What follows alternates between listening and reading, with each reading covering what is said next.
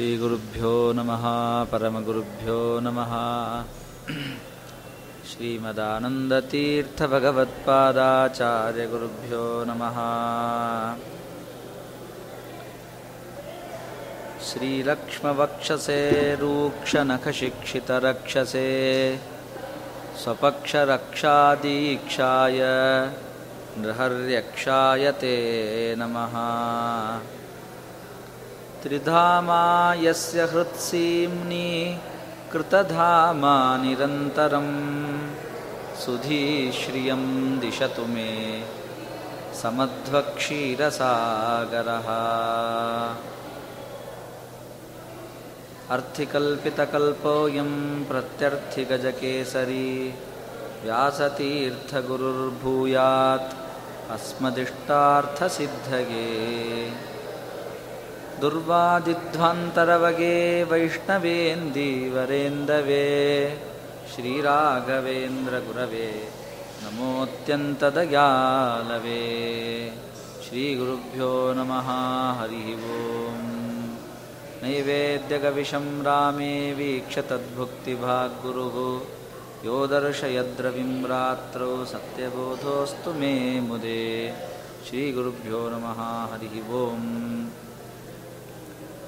ಶ್ರೀಪಾದಂಗಳವರ ಚರಣಾರವಿಂದಗಳಲ್ಲಿ ಭಕ್ತಿಪೂರ್ವಕ ಸಾಷ್ಟಾಂಗ ನಮಸ್ಕಾರಗಳನ್ನು ಸಮರ್ಪಣೆ ಮಾಡ್ತಾ ತರ್ಕತಾಂಡವದಲ್ಲಿ ಬಂದ ನ್ಯಾಯಮತ ವಿಮರ್ಶೆ, ಆ ನ್ಯಾಯಮತ ವಿಮರ್ಶೆಯಲ್ಲಿ ಕೆಲವು ಅಂಶಗಳನ್ನು ನಾನಿಲ್ಲಿ ನಿರೂಪಣೆ ಮಾಡಲಿಕ್ಕೆ ಕುಳಿತಿದ್ದೇನೆ. ತರ್ಕತಾಂಡವ ಅತ್ಯಂತ ನ್ಯಾಯಭೂಯಿಷ್ಠವಾದ ಗ್ರಂಥ. ಪ್ರತಿ ಪಂಕ್ತಿಯಲ್ಲಿ ಯುಕ್ತಿಗಳನ್ನು, ಅನುಮಾನದ ಸ್ವರೂಪವನ್ನು ನಿರೂಪಣೆ ಮಾಡ್ತಕ್ಕಂತಹ ಒಂದು ದೊಡ್ಡ ಗ್ರಂಥ ಈ ತರ್ಕತಾಂಡವ ಗ್ರಂಥ. ಆ ತರ್ಕತಾಂಡವವನ್ನು ಅನುವಾದ ಮಾಡೋದು ಅಂತಂದರೆ ತುಂಬ ಕಷ್ಟದ, ಸುಲಲಿತವಾಗಿ ಹೇಳ್ತೇನೆ ಅಂದರೆ ತುಂಬ ಶ್ರಮದ ಕೆಲಸ. ಅಷ್ಟು ಕಷ್ಟವಾದ, ಕಷ್ಟಕರವಾದ ಗ್ರಂಥ ಈ ತರ್ಕತಾಂಡವ ಗ್ರಂಥ. ಈ ಗ್ರಂಥದಲ್ಲಿ ಅನೇಕ ವಿಷಯಗಳು, ನ್ಯಾಯ ವಿಷಯಗಳನ್ನು ತಾರ್ಕಿಕರು, ವೈಶೇಷಿಕರು ಒಪ್ಪಿದ ಅನೇಕ ಸಿದ್ಧಾಂತಗಳನ್ನು ಬಿಡಿಬಿಡಿಯಾಗಿ ಅದನ್ನು ವಿಮರ್ಶೆಯನ್ನು ಚಂದ್ರಿಕಾಚಾರ್ಯರು ಮಾಡಿ, ಶ್ರೀಮದಾಚಾರ್ಯರಿಗೂ, ಟೀಕಾಕೃತ್ಪಾದರಿಗೂ ಅಭಿಪ್ರೇತವಾದ ಪ್ರಮೇಯವನ್ನು ನಮ್ಮ ಸಿದ್ಧಾಂತ ರೀತ್ಯ ಯಾವ ರೀತಿ ಅದನ್ನು ನಾವು ಅರ್ಥೈಸ್ಕೊಳ್ಬೇಕು, ಅದನ್ನು ತಿಳಿಯಬೇಕು, ಅದರ ಮೇಲಿದ ಆಕ್ಷೇಪಗಳು, ಮಾಡಿದ ಆಕ್ಷೇಪಗಳೇನಿವೆ ಅದು ಯಾವ ಆಕ್ಷೇಪಗಳು ಕೂಡ ಸರಿಯಲ್ಲ ಅನ್ನೋದನ್ನು ತರ್ಕತಾಂಡವ ಗ್ರಂಥಗಳಲ್ಲಿ, ದ ಗ್ರಂಥದಲ್ಲಿ ಚಂದ್ರಿಕಾಚಾರ್ಯರು ಇದನ್ನು ನಮಗೆ ಮಾಡಿಕೊಟ್ಟಿದ್ದಾರೆ. ಅದರಲ್ಲಿ ಅನೇಕ ವಿಷಯಗಳಿವೆ. ಈಶ್ವರ ಸಿದ್ಧಿ. ಈಶ್ವರ ಸಿದ್ಧ ಆಗೋದು ಹೇಗೆ ಅನ್ನೋದು ಒಂದು ದೊಡ್ಡ ಚರ್ಚೆಯ ವಿಷಯ. ಅದರಂತೆ ನಾವು ಕೇಳುವ ಶಬ್ದಗಳು ಇವು ನಿತ್ಯವೋ ಅನಿತ್ಯವೋ ಅಂತ ಅದೊಂದು ವಿಚಾರ. ಹೀಗೆ ಅನೇಕ ವಿಷಯಗಳು ಈ ಗ್ರಂಥಗಳಲ್ಲಿ ಬಂದಿದೆ. ಕೆಲವು ವಿಷಯಗಳನ್ನು ನಾನು ನಿರೂಪಣೆ ಮಾಡಲಿಕ್ಕೆ ಪ್ರಾರಂಭ ಮಾಡ್ತೇನೆ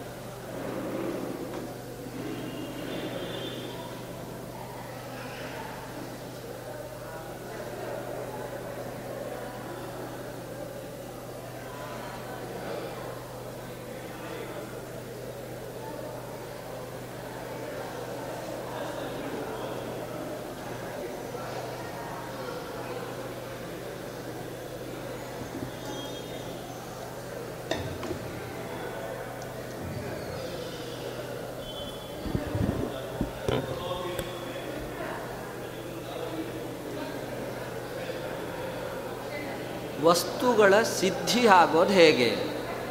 ಅಂತ ಒಂದು ದೊಡ್ಡ ಚರ್ಚೆ. ಯಾವುದಾದ್ರೂ ಒಂದು ವಸ್ತು ಇದೆ ಅಂತ ಆಗಬೇಕಾದ್ರೆ ಆ ವಸ್ತುಗಳ ಸಿದ್ಧ ಆಗೋದು ಹೇಗೆ? ಅನೇಕ ಮಾರ್ಗಗಳಿದೆ. ಯಾರಾದರೂ ಶಬ್ದವನ್ನು ಹೇಳಿದಾಗ, ಇಲ್ಲಿ ಇದೆ ಅಂತ ನಮಗೆ ಗೊತ್ತಿರೋದಿಲ್ಲ. ಅಲ್ಲಿ ವಸ್ತು ಇದೆಯೋ ಇಲ್ಲೋ ಅಂತ ನನಗೆ ಸಂದೇಹ ಇದೆ. ಕಣ್ಣಿಗೆ ಕಂಡಾಗ ನಮ್ಮ ಇಂದ್ರಿಯಗಳಿಗೆ ಗೋಚರವಾದಾಗ, ಸಂಪರ್ಕವಾದಾಗ ಇಂದ್ರಿಯಗಳು ಆ ವಸ್ತುಗಳನ್ನು ನಮಗೆ ತಿಳಿಸಿಕೊಡ್ತವೆ. ಅದರ ಜ್ಞಾನವನ್ನು ಉಂಟು ಮಾಡಿಕೊಡ್ತವೆ. ಈಗ ಉದಾಹರಣೆಗೆ ಪುಸ್ತಕವಿದೆಯೋ ಇಲ್ಲೋ ಅಂತ ನನಗೆ ಸಂದೇಹ ಬರುತ್ತೆ. ಆ ಸಂದೇಹ ಬರ್ಬೋದು ಅಥವಾ ನನಗೆ ಗೊತ್ತಿಲ್ಲದೆ ಇರ್ಬೋದು. ಪುಸ್ತಕ ಇದೆ ಅಂತ. ಈ ಪುಸ್ತಕವನ್ನು ಇದೆ ಅಂತ ನಾವು ತಿಳಿಲಿಬೇಕಾದ್ರೆ ಯಾವ ಮಾರ್ಗಗಳಲ್ಲಿ ತಿಳಿಬೋದು? ಒಂದು ಮಾರ್ಗ ನಮಗೆ ಕಣ್ಣಿಗೆ ಕಂಡಾಗ ಆ ವಸ್ತು ನಮಗೆ ಎದುರಿಗಿದೆ. ನನ್ನ ಕಣ್ಣೆ ಎದುರಿಗೆ ಪುಸ್ತಕವಿದ್ದರೆ ಆ ಪುಸ್ತಕದ ಜ್ಞಾನ ನನಗೆ ಬರುತ್ತೆ. ಇದು ಒಂದು ಮಾರ್ಗ. ಇಲ್ಲ ಅಂತ ಆದರೆ ಯಾವನಾದರೂ ಒಬ್ಬ ಆಪ್ತ ವ್ಯಕ್ತಿ, ನನ್ನ ಕಣ್ಣಿಗೆ ಕಾಣ್ತಾ ಇಲ್ಲ ಒಳಗಡೆಗಿದೆ ಆ ಒಳಗಡೆಗೆ ಇರುವುದನ್ನು ನೋಡಿದ ವ್ಯಕ್ತಿ ಪುಸ್ತಕವನ್ನು, ಇಲ್ಲಿ ಪುಸ್ತಕವಿದೆ ಅಂತ ಹೇಳಿದರೆ ನಾವು ಅದನ್ನು ನಂಬುತ್ತೇವೆ. ಇದಕ್ಕೇನು ಕರೀತಾರೆ? ವಾಕ್ಯ, ಶಬ್ದ ಪ್ರಮಾಣ ಅಂತ ಕರೀತಾರೆ. ಪ್ರತ್ಯಕ್ಷ ಮತ್ತು ಶಬ್ದ ಅಂತ ಎರಡು ಪ್ರಮಾಣಗಳು ನಮಗೆ ಸ್ಪಷ್ಟವಾದದ್ದು. ಇನ್ನು ಕೆಲವೊಂದಿದೆ. ಉದಾಹರಣೆಗೆ ನಾವು ಬಹಳ ಪ್ರಸಿದ್ಧವಾದ ಉದಾಹರಣೆ. ಹೊಗೆ ಆಡ್ತಾ ಇದೆ ಅಂತಂದಮೇಲೆ ಅಲ್ಲಿ ಬೆಂಕಿ ಇರಬೇಕು. ಇದು ಪ್ರತ್ಯಕ್ಷ ಅಲ್ಲ. ನಮಗೆ ಕಣ್ಣಿಗೆ ಕಾಣ್ತಾ ಇಲ್ಲ ಬೆಂಕಿ. ಆದರೆ ಯಾರೂ ಹೇಳಿದ್ದಲ್ಲ, ಅಲ್ಲಿ ಬೆಂಕಿ ಇದೆ ಅಂತ ಯಾರೂ ನನಗೆ ಹೇಳಲಿಲ್ಲ. ಹೇಳದೇ ಇದ್ದರೂ ಕೂಡ ಹೊಗೆಯನ್ನು ನೋಡಿದಾಗ, ಧೂಮವನ್ನು ನೋಡಿದಾಗ ನನಗೆ ಅಲ್ಲಿ ವಸ್ತು ಇದೆ ಅಂತ ನಾನು ತಿಳಿತೇನೆ. ಹೀಗೆ ನಮಗೆ ಒಟ್ಟು ಮೂರು ಮಾರ್ಗಗಳಿದೆ. ಒಂದು ವಸ್ತುವನ್ನು ಚೆನ್ನಾಗಿ ನಾವು ತಿಳಿಬೇಕಾದರೆ ಅಲ್ಲಿ ಇದೆ ಅಂತ ನನಗೆ ಗೊತ್ತಾಗಬೇಕಾದರೆ ಒಂದು ಪ್ರತ್ಯಕ್ಷ ಪ್ರಮಾಣದಿಂದಾಗಲಿ ಅಥವಾ ಅನುಮಾನ ಪ್ರಮಾಣ, ಅದು ಲಾಜಿಕ್ ಅದನ್ನು ಯಾವ ರೀತಿ ಹೇಳ್ಬೋದು? ಅದನ್ನು ಒಂದು ಪ್ರತ್ಯಕ್ಷ, ಇಂದ್ರಿಯಗಳು ಸೆನ್ಸ್ ನಮಗೆ ನಮ್ಮ ಆರ್ಗನ್ಸ್ ಅಂತ ನಾವು ಕರಿತೇವೆ, ಇಂದ್ರಿಯಗಳೇನಿವೆ ಈ ಇಂದ್ರಿಯಗಳು ನಮಗೆ ಕೆಲವು ವಸ್ತುಗಳ ಸಾಧನವನ್ನು ಮಾಡಿಕೊಡ್ತವೆ. ಇನ್ನೊಂದು ಅನುಮಾನ. ಅನುಮಾನವೂ ಕೂಡ ನಮಗೆ ವಸ್ತು ಸಾಧನ ಮಾಡಿಕೊಡ್ತದೆ ಇಲ್ಲಿ ವಸ್ತು ಇದೆ ಅಂತಂದರೆ ಒಳ್ಳೆಯ ಅನುಮಾನವನ್ನು ಮಾಡಿದಾಗ ನಮಗೆ ವಸ್ತುವಿನ ಸಿದ್ಧಿ ಆಗುತ್ತೆ. ಇನ್ನೊಂದು ಶಬ್ದ. ಯಾರಾದರೂ ಒಬ್ಬ ಆಪ್ತನಾದ ವ್ಯಕ್ತಿ, ತುಂಬ ಬೇಕಾದವನು, ಅವನು ಹೇಳ್ತಾನೆ, ಬಾಯಿ ಬಿಟ್ಟು ಹೇಳ್ತಾನೆ, ಅವನು ಹೇಳ್ತಾನೆ, ಈ ವಸ್ತು ಇಲ್ಲಿದೆ. ಅಂತ ಹೇಳಿದರೆ ಅದನ್ನು ನಾವು ನಂಬುತ್ತೇವೆ. ಹೀಗೆ ಮೂರು ಮಾರ್ಗಗಳು ನಮಗೆ ವಸ್ತುಗಳನ್ನು ತಿಳಿಯಲಿಕ್ಕೆ ಬೇಕಾದ ಮಾರ್ಗಗಳು. ಭಗವಂತನ ವಿಷಯದಲ್ಲಿ ಇದರಲ್ಲಿ ಒಂದು ದೊಡ್ಡ ಗೊಂದಲ. ಭಗವಂತ ಇದ್ದಾನೆ ಅಂತ ತೀರ್ಮಾನ ಆಗೋದು ಹೇಗೆ? ಇದು ಬಹಳ ಗಹನ ಒಂದು ಚರ್ಚೆಯ ವಿಷಯ. ಭಗವಂತ ಇದ್ದಾನೆ ಅಂತಂದರೆ ಕಣ್ಣಿಗಂತೂ ಕಾಣಿಸಲ್ಲ. ನಿಶ್ಚಿತವಾದದ್ದು. ನನ್ನ ಜ್ಞಾನ ನನಗಿರಬಹುದು. ಆದರೆ ನನ್ನ ಇಂದ್ರಿಯಗಳಿಗೆ. ನಾನು ಅವನ ಫೀಲ್ ಮಾಡ್ಕೊಳಿಕ್ಕಾಗಲ್ಲ, ನನ್ನನ್ನು ಅವನನ್ನು ನಾನು ತಿಳಿಲಿಕ್ಕೆ ಸಾಧ್ಯ ಇಲ್ಲ. ಇಂದ್ರಿಯಗಳಿಂದ, ನಮ್ಮ ಐದು ಪಂಚ ಜ್ಞಾನೇಂದ್ರಿಯಗಳು ಮನಸ್ಸು, ಒಟ್ಟು ಆರು ಇಂದ್ರಿಯಗಳಿದೆ. ಈ ಆರು ಇಂದ್ರಿಯಗಳಲ್ಲಿ ಮನಸ್ಸಿನಿಂದಾಗಲಿ, ನಾನು ಮನಸ್ಸಿನಿಂದ ವಿಚಾರ ಮಾಡ್ತೇನೆ, ಭಗವಂತನ ಬಗ್ಗೆ ತಿಳಿತೇನೆ ಅಂದರೆ ಸಾಧ್ಯ ಇಲ್ಲ. ಮನಸ್ಸಿಗೆ ಗೋಚರನಾಗುವುದಿಲ್ಲ ಭಗವಂತ. ಕಣ್ಣಿಗೆ, ನಾವು ಕಣ್ಣಿನಿಂದ ನೋಡ್ತೇವೆ ಅಂತಂದರೆ, ಭಗವಂತ ನಮ್ಮ ಕಣ್ಣಿಗೆ ಕಾಣುವ ವ್ಯಕ್ತಿಯಲ್ಲ. ನಾವು ಮುಟ್ಟಲಿಕ್ಕೆ ಸಾಧ್ಯ ಇಲ್ಲ. ಅವನನ್ನು ನಾನು ಸ್ಮೆಲ್, ಅದನ್ನು ನಾನು ಘ್ರಾಣೇಂದ್ರಿಯವಾಗಿರ್ಬೋದು ಕಿವಿಯಿಂದ ಆಗಿರ್ಬೋದು ಆ ಇಂದ್ರಿಯಗಳಿಗೆ ಕೆಲವು ಸಾಮರ್ಥ್ಯಗಳಿದೆ. ಅದಕ್ಕನುಸಾರವಾಗಿ ಆ ಇಂದ್ರಿಯಗಳು ನಮಗೆ ಜ್ಞಾನವನ್ನು ತಂದುಕೊಡ್ತವೆ ನಾಲೆಜನ್ನು ತಂದುಕೊಡ್ತವೆ. ಹಾಗಾಗಿ ಇಂದ್ರಿಯಗಳಿಗೆ ಎಷ್ಟು ಲಿಮಿಟೇಷನ್ ಇದೆ, ಎಲ್ಲ ವಸ್ತುಗಳ ಜ್ಞಾನವನ್ನು ತಂದುಕೊಡುವ ಸಾಮರ್ಥ್ಯ ಅದು ಇಂದ್ರಿಯಗಳಿಗಿಲ್ಲ. ಸುತರಾಂ ಭಗವಂತನ ಬಗ್ಗೆ ಇಂದ್ರಿಯಗಳು ನಮಗೆ ಏನೂ ತಿಳಿಸಿಕೊಡೋದಿಲ್ಲ. ಹಾಗಾದರೆ ಭಗವಂತನ ಬಗ್ಗೆ ನಮಗೆ ತಿಳಿಯಲಿಕ್ಕೆ ಮಾರ್ಗ ಯಾವುದು? ಪ್ರತ್ಯಕ್ಷ ಅಂತ ಹೋಯಿತು. ಪ್ರತ್ಯಕ್ಷ ಅಂದರೆ ಇಂದ್ರಿಯಗಳು. ಇಂದ್ರಿಯಗಳಿಂದ ಭಗವಂತನನ್ನು ನಾವು ತಿಳಿಯಲಿಕ್ಕೆ ಸಾಧ್ಯ ಇಲ್ಲ. ಹಾಗಾದರೆ ಇದರಲ್ಲಿ ಒಂದು ವಿವಾದ. ಶಬ್ದಗಳಿಂದ ತಿಳಿಯೋಣ. ಯಾರಾದರೂ ಹೇಳಿದರೆ ಅದನ್ನು ನಂಬ್ತೇವೆ. ಯಾರು ಹೇಳಿದ್ ನಂಬಬೇಕು? ಒಬ್ಬರು ದೇವರು ಅಂತಂದರೆ ಜಿನನನ್ನ ದೇವರು ಅಂತ ಹೇಳ್ತಾರೆ, ಬುದ್ಧನನ್ನ ದೇವರು ಅಂತ ಹೇಳ್ತಾರೆ. ಒಬ್ಬೊಬ್ಬರು ಒಂದೊಂದು ವಾದ ಇದೆ. ಹಾಗಾದರೆ ಯಾವ ವಾದವನ್ನು ಶಬ್ದಗಳಿಂದ ತಿಳಿಬೇಕಾದರೆ ಯಾರೋ ಮಾಡಿದ ಶಬ್ದಗಳಿಂದ ನಾವು ತಿಳಿಲಿಕ್ಕೆ ಸಾಧ್ಯ ಇಲ್ಲ. ಯಾಕೆ? ಅವನ ಮೇಲೆ ನಮಗೆ ವಿಶ್ವಾಸ ಬೇಕಲ್ಲ. ಅವನು ಆಪ್ತನಾಗಿರಬೇಕು. ಆಪ್ತ ಅಂದರೆ ಏನು? ಒಬ್ಬನು ಆಪ್ತ ಅಂತಂದರೆ ಅವನಿಗೆ ಸರಿಯಾದ ಜ್ಞಾನ, ತಿಳುವಳಿಕೆ ಇರಬೇಕು. ಮತ್ತು ಇಂದ್ರಿಯಗಳ ಸಾಮರ್ಥ್ಯ ಚೆನ್ನಾಗಿರಬೇಕು. ಅವನಿಗೆ ಅಂತಹ ಒಬ್ಬ ವ್ಯಕ್ತಿಯನ್ನು ನಾವೇನು ಕರಿತೇವೆ? ಆಪ್ತ ಅಂತ ಕರಿತೇವೆ. ಈಗ ಬೇಕಾದ ವ್ಯಕ್ತಿ ಅಂದರೆ ಏನು? ನಮಗೆ ಬೇಕಾಗೋ ಬೇಕಾದ ವ್ಯಕ್ತಿ ಬೇಕಾದ ವ್ಯಕ್ತಿ ಅಂದರೆ ಏನು? ಅಂದರೆ ಅವನು ಚೆನ್ನಾಗಿ ತಿಳುವಳಿಕೆ ಉಳ್ಳವನು ಅಂತ ಅರ್ಥ. ದಡ್ಡನು ಬೇಕಾದ ವ್ಯಕ್ತಿ ಆಗ್ಬೋದು. ಆದರೆ ಬೇಕಾದ ವ್ಯಕ್ತಿ ಅಂದರೆ ನನಗೆ ಬೇಕಾದ ವ್ಯಕ್ತಿ, ಒಳ್ಳೆಯ ವ್ಯಕ್ತಿ ಹೇಳಿದಾನೆ. ಹೀಗೆ ಮಾಡಿ ಅಂತ ನಾವೆಲ್ಲ ಲೋಕದಲ್ಲಿ ವ್ಯವಹಾರ ಮಾಡ್ತೇವೆ. ಅಂದರೆ ಏನರ್ಥ? ಸುಮ್ಮನೆ ಯಾವನೋ ಒಬ್ಬನು ಹೇಳಿದ್ದಲ್ಲ. ನನಗೆ ಬೇಕಾದವ್ರು ಯಾರೋ ಹೇಳಿದ್ರಲ್ಲ. ಅವನಿಗೆ ಚೆನ್ನಾಗಿ ತಿಳುವಳಿಕೆ ಇದ್ದವನು ಒಳ್ಳೆಯ ಸಾಮರ್ಥ್ಯ ಇಂದ್ರಿಯಗಳ ಪಾಠವ ಕರಣ ಅಂದರೆ ಇಂದ್ರಿಯಗಳು. ಅವನ ಇಂದ್ರಿಯಗಳು ತುಂಬ ಚೆನ್ನಾಗಿ ಕೆಲಸ ಮಾಡ್ತವೆ, ಅವನ ಆಲೋಚನೆ ಶಕ್ತಿ ಚೆನ್ನಾಗಿದೆ. ಅಂತಹ ಒಬ್ಬ ವ್ಯಕ್ತಿ ನಮಗೇನಾದರೂ ಹೇಳಿದರೆ ಅದನ್ನು ನಾವು ನಂಬ್ತೇವೆ. ನಮಗೆ ಸ್ವಾಮಿಗಳು ಹೇಳಿದರೆ ಅವರು ತುಂಬ ಆಲೋಚನೆ ಮಾಡಿ ಹೇಳ್ತಾರೆ ಅಂತ ನಾವು ಅವ್ರ ಮಾತು ನಂಬ್ತೇವೆ. ಯಾರೋ ಒಬ್ಬ ದಾರಿ ಹೋಗ ಯಾರೋ ಒಬ್ಬನು ಹೇಳಿದರೆ ನಾವು ಅದನ್ನು ಒಪ್ಪೋದಿಲ್ಲ. ಹಾಗಾದರೆ ಯಾವುದೋ ಒಬ್ಬ ವ್ಯಕ್ತಿ, ಯಾವನೋ ಒಬ್ಬ ವ್ಯಕ್ತಿ ಏನೋ ಒಂದು ಹೇಳ್ತಾನೆ ಎಂದ ಮಾತ್ರಕ್ಕೆ ವಸ್ತುವನ್ನು ನಾವು ಒಪ್ಪಲಿಕ್ಕೆ ಸಾಧ್ಯ ಇಲ್ಲ. ಮೊದಲು ಅವನು ಆಪ್ತನ ಹೌದೋ ಅಲ್ಲೋ ಅಂತ ನಾವು ಸಿದ್ಧಪಡಿಸಬೇಕು. ಆಪ್ತನಾಗಿದ್ದರೆ ಅವನು ಮುಂದೆ ವಿಚಾರ. ಆ ಆಪ್ತ ಅಂತ ಸಿದ್ಧ ಆಗೋದಾದರೂ ಯಾವುದರಿಂದ? ಅಂತೂ ಏನಾದರೂ ಮಾಡಿ ಒಂದು ನಮಗೆ ಪ್ರಮಾಣದ ಅಪೇಕ್ಷೆ ಇದೆ. ಶಬ್ದ ಹಾಗಾದರೆ ಎರಡು ರೀತಿ ಶಬ್ದಗಳಿರ್ತದೆ. ಒಂದು ಪೌರುಷೇಯ ಶಬ್ದಗಳು, ಇನ್ನೊಂದು ಅಪೌರುಷೇಯ ಶಬ್ದರಾಶಿ. ಎರಡು ವಿಭಾಗ ಮಾಡಿಕೊಂಡ್ವಿ. ಪೌರುಷೇಯ ಶಬ್ದ ಅಂತಂದರೆ ಈಗ ಕಾಳಿದಾಸನ ಹೇಳಿದ ವಾಕ್ಯ. ಕಾಳಿದಾಸ ಹೇಳಿರ್ಬೋದು. ಬೇರೆ ಬೇರೆ ಕವಿಗಳಿದ್ದಾರೆ, ಅವರು ಅನೇಕ ವಿಷಯಗಳನ್ನು ಹೇಳ್ತಾರೆ.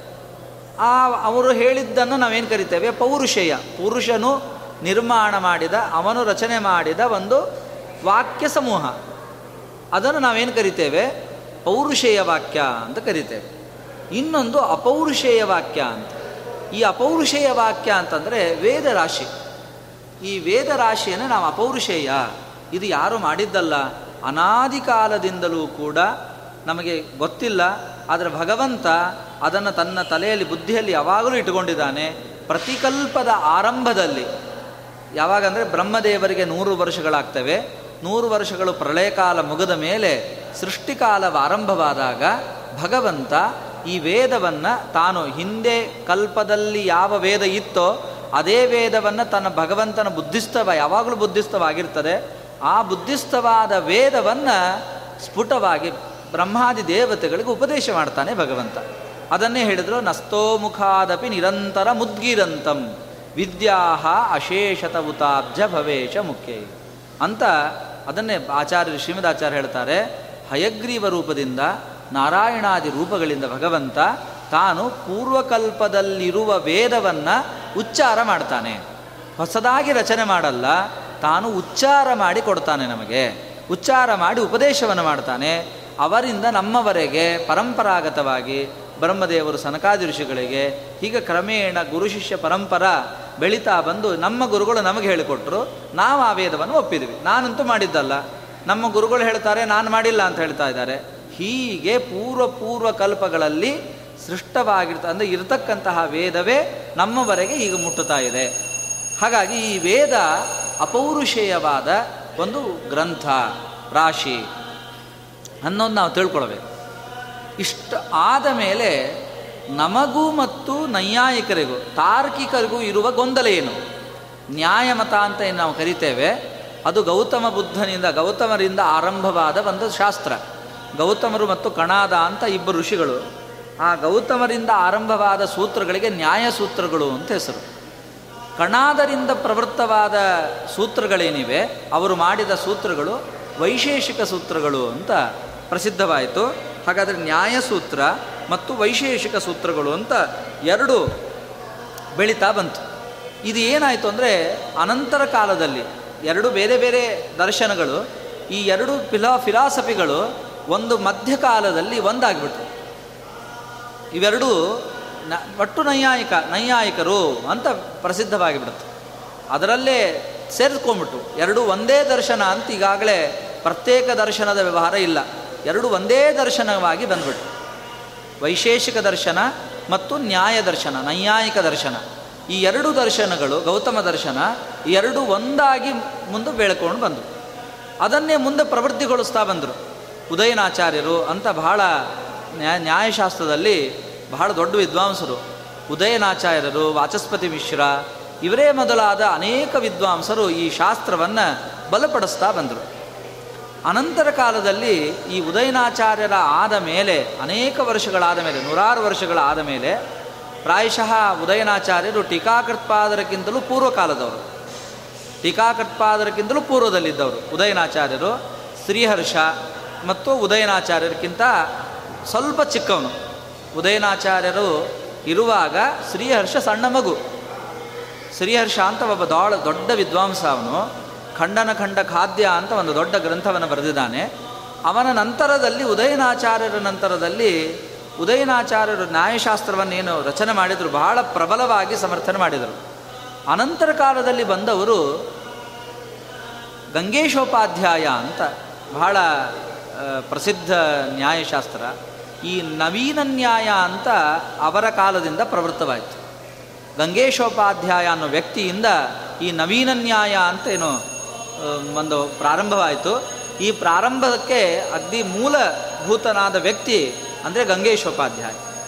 ಅವನು ಬಹಳ ಪ್ರಚುರವಾಗಿ ತತ್ವಚಿಂತಾಮಣಿ ಅನ್ನೋ ಗ್ರಂಥವನ್ನು ರಚನೆ ಮಾಡಿ ಅನೇಕ ನ್ಯಾಯ ಪ್ರಮೇಯಗಳನ್ನು ದೃಢಪಡಿಸಿದ. ಆ ಕಾಲದಲ್ಲಿ ಪ್ರಚುರವಾಗಿ ಅಂದರೆ ಪ್ರಚಾರದಲ್ಲಿರ್ತಕ್ಕಂತಹ ಬೌದ್ಧ ಶಾಸ್ತ್ರ ಅದರಂತೆ ಪ್ರಾಭಾಕರ ಮತ, ಪ್ರಾಭಾಕರ ಅಂತ ಒಬ್ಬ ದೊಡ್ಡ ವಿದ್ವಾಂಸ, ಅವನ ಮತ ದಿಂಗ್ನಾಗ ಅಂತೆಲ್ಲ ಇವರೆಲ್ಲ ದೊಡ್ಡ ದೊಡ್ಡ ವಿದ್ವಾಂಸರು ಇವರೆಲ್ಲ. ಇವರ ಮತವನ್ನು ವಿಮರ್ಶೆ ಮಾಡಿ ನ್ಯಾಯಶಾಸ್ತ್ರವನ್ನು ಬಲಪಡಿಸಿದ. ಈ ಗಂಗೇಶೋಪಾಧ್ಯಾಯ. ಈ ಗಂಗೇಶೋಪಾಧ್ಯಾಯನ ನಂತರದಲ್ಲಿ ಟಿಕ್, ಈ ನಮಗೆ ಬಂದವರು ವ್ಯಾಸತೀರ್ಥರು. ಅವನ ಗ್ರಂಥಗಳಿಗೆ ಅನೇಕ ವ್ಯಾಖ್ಯಾನಗಳಿದೆ. ಪಕ್ಷಧರ ಮಿಶ್ರ ಅಂತ ಒಬ್ಬ ದೊಡ್ಡ ಜ್ಞಾನಿ.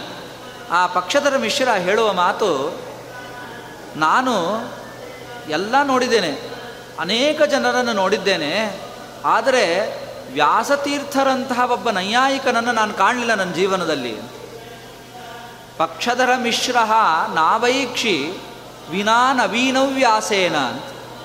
ಅವನ ಉದ್ಗಾರ, ಪಕ್ಷಧರ ಮಿಶ್ರನಿಗೂ ವ್ಯಾಸತೀರ್ಥರಿಗೂ, ವ್ಯಾಸರಾಜರಿಗೂ ಸಂಬಂಧವಾದಾಗ, ಭೇಟಿಯಾದಾಗ ಈ ವ್ಯಾಸತೀರ್ಥರ ವ್ಯಾಸರಾಜ ಗುರು ಸಾರ್ವಭೌಮರ ಒಂದು ಪಾಂಡಿತ್ಯ, ಪ್ರಖರವಾದ ಪಾಂಡಿತ್ಯವನ್ನು ನೋಡಿ ಪಕ್ಷಧರ ಮಿಶ್ರ ಹೇಳ್ತಾನೆ, ನನ್ನಂತಹ ಒಬ್ಬ ಪಕ್ಷಧರ ಮಿಶ್ರ ಈ ವ್ಯಾಸರಂತಹ ಒಬ್ಬ ಉತ್ತಮ ತಾರ್ಕಿಕರನ್ನು ನೋಡಲಿಲ್ಲ ನಾನು ನನ್ನ ಜೀವನದಲ್ಲಿ. ಯಾಕಂದರೆ ಈ ಪಕ್ಷಧರ ಮಿಶ್ರನ ಒಂದು ಹೆಗ್ಗಳಿಕೆ ಇತ್ತು. ಅವನೊಂದು ದೊಡ್ಡ ಗುರುಕುಲ ಮಾಡಿದ್ದ. ಆ ಗುರುಕುಲದಲ್ಲಿ ಒಳಗಡೆಗೆ ಪ್ರವೇಶ ಮಾಡಬೇಕು ಅಂತ ಆದರೆ ಮೊದಲು ಅವನು ಗೇಟ್ ಕೀಪರ್ ಏನಿದ್ದ, ಅವನು ಪರೀಕ್ಷೆ ಮಾಡಬೇಕು. ಅವನು ಪರೀಕ್ಷೆ ಮಾಡಿದ ಮೇಲೆ ಒಳಗಡೆ ಪ್ರವೇಶ. ಅಂಥ ಒಂದು ಉತ್ತಮವಾದ ಕಾಲ ಇತ್ತು. ಹೀಗೆ ಒಂದು ವ್ಯಾಸತೀರ್ಥರ, ವ್ಯಾಸರಾಜರ ಒಂದು ತರ್ಕ ವಿದ್, ವೈದುಷ್ಯ ಅಷ್ಟು ಪ್ರಖರವಾಗಿತ್ತು. ಈ ವ್ಯಾಸರಾಜರು, ಈ ತತ್ವಚಿಂತಾಮಣಿಕಾರ, ಉದಯನಾಚಾರ್ಯರು ಮಾಡಿದ ಅನೇಕ ಸಿದ್ಧಾಂತಗಳು. ಅದು ಶ್ರೀಮದಾಚಾರ್ಯರ ಸಿದ್ಧಾಂತಕ್ಕೆ ಅತ್ಯಂತ ವಿರುದ್ಧವಾದ ಅನೇಕ ಸಿದ್ಧಾಂತಗಳನ್ನು ವಿಮರ್ಶೆ ಮಾಡ್ತಾರೆ. ನ್ಯಾಯ ವಿಮರ್ಶೆ ಮಾಡೋದು ತುಂಬ ಸಹ ಸುಲಭವಾದ ಕೆಲಸ ಅಲ್ಲ, ಅತ್ಯಂತ ಕಠಿಣವಾದ ಕೆಲಸ. ಯಾಕಂದರೆ ಇದರಲ್ಲಿ ಶಬ್ದದ ಆರ್ಭಟ ಜಾಸ್ತಿ. ಶಬ್ದವನ್ನಾಡುವಾಗ ಬಹಳ ನಿಖರವಾದ ಪಾರಿಭಾಷಿಕ ಶಬ್ದಗಳನ್ನು ಆಡ್ತಾರೆ ಆ ಪಾರಿಭಾಷಿಕ ಶಬ್ದಗಳನ್ನೇ ಬಳಸಿ ಅವರ ಸಿದ್ಧಾಂತವನ್ನು ಖಂಡನೆ ಮಾಡತಕ್ಕಂತಹದ್ದು ಅಷ್ಟು ಸುಲಭವಾದ ಕೆಲಸವಲ್ಲ. ಅದನ್ನು ಟೀಕಾಕೃತ್ಪಾದರು ಮಾಡಿಕೊಟ್ಟಿದ್ದರು. ಅದನ್ನು ಮುಂದುವರಿಸಿ ವ್ಯಾಸರಾಜರು ಆ ನ್ಯಾಯ ಸಿದ್ಧಾಂತಗಳನ್ನು ಖಂಡನೆ ಮಾಡುವುದಕ್ಕಾಗಿ ತರ್ಕತಾಂಡವ ಗ್ರಂಥವನ್ನು ರಚನೆ ಮಾಡಿಕೊಟ್ಟಿದ್ದಾರೆ. ಈ ತರ್ಕತಾಂಡವದ ರಚನೆ ಮಾಡಿದಾಗ ಏನು ಅವರು ಸಮರ್ಥನೆ ಮಾಡಿದರು? ಅದನ್ನು ನಾವು ಕೆಲವು ದೃಷ್ಟಾಂತಗಳನ್ನು, ಅದು ಸುಲಭವಾದ ಪ್ರಮೇಯವಲ್ಲ, ಆದರೂ ಎಷ್ಟು ಸುಲಲಿತ ಮಾಡಲಿಕ್ಕೆ ಸಾಧ್ಯವೋ ಆ ರೀತಿಯಾಗಿ ನಾನು ನಿರೂಪಣೆ ಮಾಡಲಿಕ್ಕೆ ಪ್ರಯತ್ನ ಮಾಡ್ತೇನೆ. ಕೆಲವು ಪ್ರಮೇಯಗಳನ್ನು, ನ್ಯಾಯ ಪ್ರಮೇಯಗಳನ್ನು ಹೇಗೆ ಚಂದ್ರಿಕಾಚಾರ್ಯರು ಈ ಪ್ರಮೇಯಗಳನ್ನು ತಪ್ಪು ಅಂತ ಸಮರ್ಥನೆ ಮಾಡಿದರು. ಟೀಕಾಕೃತ್ಪಾದರು ತೋರಿಸಿದ ಮಾರ್ಗವನ್ನು ಮಾರ್ಗದಲ್ಲಿ ಹೇಗೆ ಸಮರ್ಥನೆ ಮಾಡಿದರು ಅನ್ನೋ ಕೆಲವು ದೃಷ್ಟಾಂತಗಳನ್ನು ನಾವು ನೋಡೋಣ. ಇದರಲ್ಲಿ ಒಂದು ಪ್ರಮೇಯವನ್ನು ಈಗ ಆರಂಭದಲ್ಲಿ ಎತ್ತುಕೊಳ್ಳೋದಾದರೆ ಈಶ್ವರ ಸಿದ್ಧಿ ಹೇಗೆ? ಇದೊಂದು ದೊಡ್ಡ ಗೊಂದಲ. ಈಶ್ವರನನ್ನು ಸಾಧನ ಮಾಡುವ ಬಗೆ ಹೇಗೆ? ನೈಯಾಯಿಕರು ಹೇಳಿದರು, ಈ ಶಬ್ದ ಗಿಬ್ದ ಎಲ್ಲ ಈಶ್ವರನೇ ಮಾಡಿದ್ದು. ಅಲ್ವಾ? ವೇದ ಯಾರು ಮಾಡಿದ್ದಾರೆ ಅಂದರೆ ಭಗವಂತನೇ ಮಾಡಿದ್ದಾನೆ ಅಂತ. ಈಶ್ವರೋಚ್ಚರಿತವಾಗಿವೆ ವೇದ. ಅಂದಮೇಲೆ ಈಶ್ವರ ಹೇಳಿದ ವೇದವನ್ನು ಈಶ್ವರ ಇದಾನೆ ಅನ್ನೋ ವಿಷಯದಲ್ಲಿ ಪ್ರಮಾಣ ಹೇಗೆ ಹೇಳಲಿಕ್ಕೆ ಸಾಧ್ಯ? ನಾನು ಜ್ಞಾನಿ ಅಂತ ನನ್ನ ಮಾತಿನಿಂದ ಸಮರ್ಥನೆ ಮಾಡಬಾರ್ದು. ತಪ್ಪಾಗತ್ತೆ. ಇದಕ್ಕೇನೆಂದರೆ ಅನ್ಯ ಆತ್ಮಾಶ್ರಯ. ಈಶ್ವರ ಸಿದ್ಧನಾದರೆ ಈಶ್ವರ ಉಚ್ಚರಿತವಾದ ವೇದ ಪ್ರಮಾಣ ಅಂತ ಸಿದ್ಧವಾಗತ್ತೆ. ವೇದ ಪ್ರಮಾಣ ಅಂತ ಆದರೆ ಆ ವೇದ ಪ್ರಮಾಣದಿಂದ ಈಶ್ವರ ಇದಾನೆ ಅಂತ ಸಿದ್ಧವಾಗತ್ತೆ. ಹಾಗಾಗಿ ಈಶ್ವರನು ಉಚ್ಚರಿತವಾದ ವೇದ ಈ ವೇದದಿಂದ ಈಶ್ವರ ಇದ್ದಾನೆ ಅಂತ ಸಾಧನೆ ಮಾಡಬಾರ್ದು. ಮತ್ತು ಹೇಗೆ ಸಾಧನೆ ಮಾಡಬೇಕು? ಅಂದರೆ ಅನುಮಾನದಿಂದ ಸಾಧನೆ ಮಾಡ್ತೇವೆ ಅಂತ ಹೊರಟರು. ಇದು ನೈಯಾಯಿಕರ ಒಂದು ಪಕ್ಷ. ಅನೇಕ ರೀತಿಯಲ್ಲಿ ಈಶ್ವರನನ್ನು ಸಮರ್ಥನೆ ಮಾಡ್ತಾರೆ. ಅದರಲ್ಲಿ ಕೆಲವು ದೃಷ್ಟಾಂತಗಳನ್ನು ಕೊಡ್ತೇನೆ. ನಾವು ಕಾಡಲ್ಲಿ ಅನೇಕ ಗಿಡಮರಗಳನ್ನು ನೋಡ್ತೇವೆ. ಒಂದು ಗಿಡಮರ ಹುಟ್ಟಬೇಕಾದರೆ ಯಾರ್ದಾದರೂ ಒಬ್ಬ ಪ್ರಯತ್ನ ಬೇಕು. ಪ್ರಯತ್ನ ಇಲ್ಲದೆ ಒಂದು ವಸ್ತು ಹುಟ್ಟಲಿಕ್ಕೆ ಸಾಧ್ಯ ಇಲ್ಲ. ಯಾವುದಾದ್ರೂ ಒಂದು ಹುಟ್ಟತ್ತೆ ಅಂತಾದರೆ ಯಾರ್ದಾದರೂ ಪ್ರಯತ್ನ ಹಿನ್ನೆಲೆಯಲ್ಲಿ ಇರಬೇಕು. ಅದಕ್ಕೆ ನಮಗೆ ಕಂಡಿದೆ ಲೋಕದಲ್ಲಿ. ಉದಾಹರಣೆಗೆ ಒಂದು ಕೊಡ ಅಥವಾ ಒಂದು ಮಣ್ಣಿನ ಗಡಿಗೆ. ನಾವು ಸಾ ಅದನ್ನು ಸಿದ್ಧಪಡಿಸ್ತಾನೆ ಕುಲಾಲ. ಕುಲಾಲ ಅಂದರೆ ಕುಂಬಾರ. ಈ ಕುಂಬಾರ ಒಂದು ಗಡಿಗೆಯನ್ನು ಸಿದ್ಧಪಡಿಸ್ತಾನೆ. ಸಿದ್ಧಪಡಿಸುವಾಗ ತಾನು ಶ್ರಮ ಪಡ್ತಾನೆ, ಅವನ ಪ್ರಯತ್ನದಿಂದ ಅದು ಸಿದ್ಧವಾಗತ್ತೆ. ಯಾವುದು ಸಿದ್ಧವಾಗತ್ತೆ ಅಂದರೆ ಒಂದು ಗಡಿಗೆ ಸಿದ್ಧವಾಗತ್ತೆ. ಹಾಗಾದರೆ ಲೋಕದಲ್ಲಿ ಯಾವುದಾದ್ರೂ ಒಂದು ವಸ್ತು ಹುಟ್ಟುತ್ತದೆ ಅಂತಾದರೆ ಆ ಹುಟ್ಟಿನ ಹಿಂದೆ ಒಂದು ಪ್ರಯತ್ನ ಬೇಕು. ಇದು ಬಹಳ ಇಂಪಾರ್ ಪ್ರಧಾನವಾದ ವಿಷಯ. ಹಾಗಾದರೆ ಈ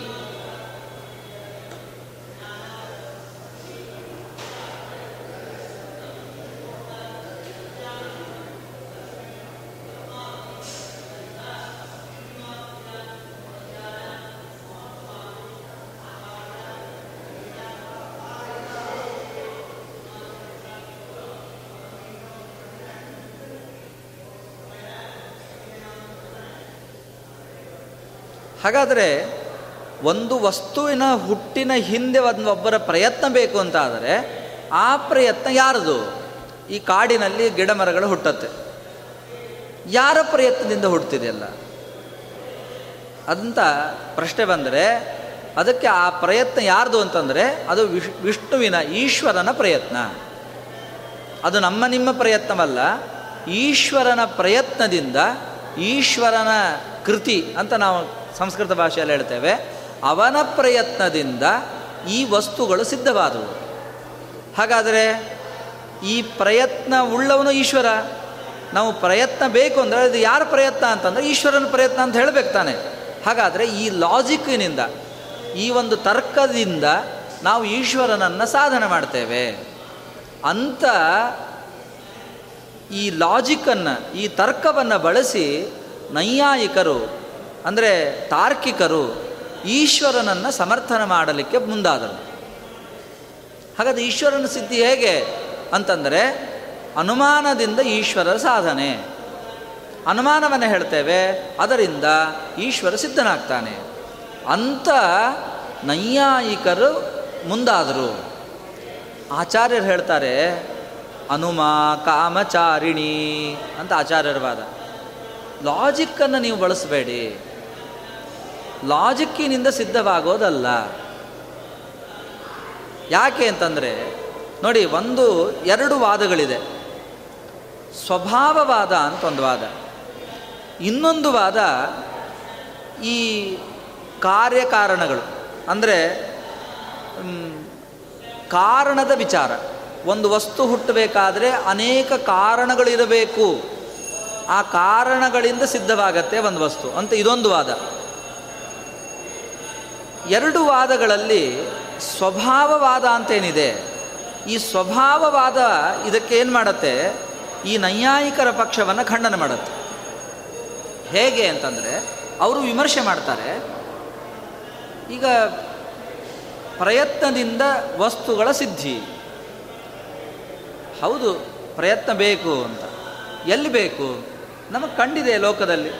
ಒಬ್ಬ ಕುಂಬಾರ ಒಂದು ಗಡಿಗೆ ಮಾಡಬೇಕಾದ್ರೆ ಪ್ರಯತ್ನ ಪಡ್ತಾನೆ ಎಫರ್ಟ್ ಅವನು ಪ್ರಯತ್ನ ಪಡ್ತಾನೆ. ಅವನ ಪ್ರಯತ್ನದಿಂದ ಒಂದು ಪಾಟ್ ಸಿದ್ಧವಾಗತ್ತೆ, ಗಡಿಗೆ ಸಿದ್ಧವಾಗತ್ತೆ. ಆದರೆ ಎಲ್ಲ ವಸ್ತುಗಳು ಇದರಿಂದಲೇ ಆಗಬೇಕಾಗಿಲ್ಲ, ಪ್ರಯತ್ನ ಬೇಕಾಗಿಲ್ಲ. ಬೀಜ ಬಿತ್ತಿದ, ಅವನು ನೀರು ಹಾಕಿದ, ಅದರಿಂದ ವಸ್ತು ಸಿದ್ಧ ಆಯಿತು. ನಾವು ಹೊಲ ಗದ್ದೆಗಳಲ್ಲಿ ನೋಡಿದರೆ ಒಬ್ಬ ಕೃಷಿಕ, ಆ ಕೃಷಿಕ ಏನು ಮಾಡ್ತಾನೆ? ಒಂದು ವಸ್ತುವನ್ನು ಬೀಜ ಬಿತ್ತಾನೆ, ನೀರು ಹಾಕ್ತಾನೆ, ಅದು ಮರವಾಗಿ ಹುಟ್ಟತ್ತೆ. ಅಲ್ಲಿ ಅಂಕುರ ಬೆಳೆಯತ್ತೆ ಅಂತ. ಆದರೆ ಹಾಗಾದರೆ ಏನು ಬೇಕು? ನೀರು ಬೇಕು, ಮಣ್ಣು ಬೇಕು, ಬೀಜ ಇರಬೇಕು. ಇಷ್ಟಿದ್ರೆ ಸಾಕ್ತಾನೆ ನನ್ನ ನಿನ್ನ ಪ್ರಯತ್ನ ಯಾಕಬೇಕು ಕೃಷಿಕನಿಗೆ ಅನಿವಾರ್ಯ. ಅವನು ನೀರು ಹಾಕಿದ. ನೀರು ಹಾಕಲಿಲ್ಲ ಅಂದರೆ ಹುಟ್ಟಲ್ಲ. ನೀರು ಬೇಕು ಅನ್ನೋದು ಪ್ರಧಾನ. ಕೃಷಿಕ ಇಲ್ಲಿ ಇಲ್ಲೇ ಇರಲಿ. ಮಳೆ ಆಯಿತು. ನೀರಿದೆ. ನೀರು ಸಿಕ್ತು. ಭೂಮಿಗೆ. ಭೂಮಿ ಇದೆ. ಒಳ್ಳೆ ಫಲವತ್ತಾದ ಭೂಮಿ ಇದೆ. ನೀರಿದೆ. ಬೀಜ ಬಿತ್ತಿದ, ಬೀಜ ಇದೆ. ಬೀಜ ತನ್ನಷ್ಟಕ್ಕೆ ತಾನೇ ಒಳಗಡೆ ಬಿದ್ದಿದೆ. ಗಿಡದಿಂದ ತಾನೇ ಬಿತ್ತು. ಇನ್ನೊಂದು ಮರ ಹುಡ್ತು. ಹಾಗಾದರೆ ಪ್ರಯತ್ನ ಯಾಕೆ ಬೇಕಿಲ್ಲಿ? ಎಲ್ಲಿ ಪ್ರಯತ್ನ? ಬೇಡ ನಾವು ಹೇಳಲ್ಲ. ಪಾಟು ಇತ್ಯಾದಿಗಳನ್ನು ಮಾಡಬೇಕಾದ್ರೆ ಪ್ರಯತ್ನವಿರಲಿ. ಗಿಡ ಮರಗಳ ಬರವೇ ಬರೀ ಬೆಳಿಬೇಕು ಅಂತ ಆದರೆ ಯಾಕೆ